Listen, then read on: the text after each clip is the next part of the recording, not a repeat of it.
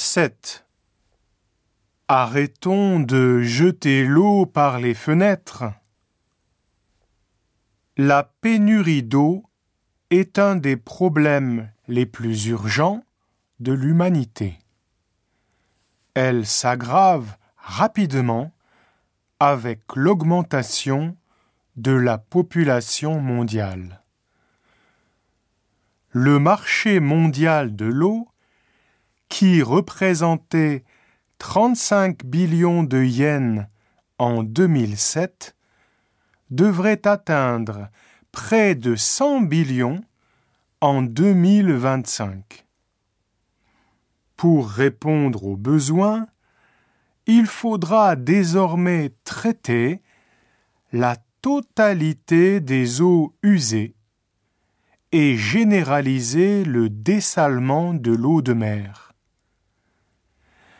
La purification de l'eau se fait à travers des membranes percées de trous minuscules au moyen de nanotechnologie. Des entreprises japonaises comme Nito Denko, Tolei ou Toyobo, détenant 60% du marché, sont les leaders mondiaux pour ces produits. Mais les membranes ne représentent que 1% du business de l'eau. Il faut aussi acheminer et distribuer l'eau potable, gérer la clientèle, construire des stations d'épuration pour traiter les eaux usées. Veolia et Suez, deux des principales multinationales de l'eau, possèdent déjà l'intégralité de ces savoir-faire. Elles approvisionnent environ 60% des usagers connectés à un réseau privé dans le monde, comme par exemple à Saitama, Hiroshima ou Chiba. Dans son pays, Veolia alimente 39% des Français. À son origine, en 1853, elle s'appelait la Compagnie générale des eaux, CGE.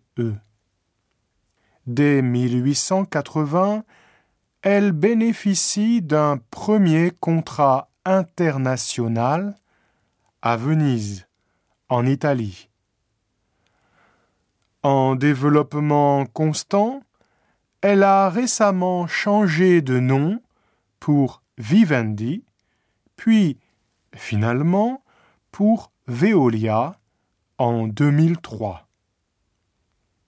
La compagnie englobe désormais les secteurs de l'eau, des déchets, de l'énergie et du transport, avec 336 013 salariés sur tous les continents.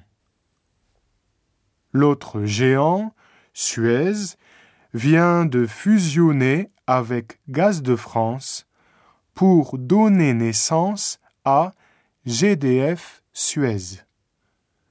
Ces activités recouvrent les secteurs du gaz, de l'électricité, de l'eau et des déchets.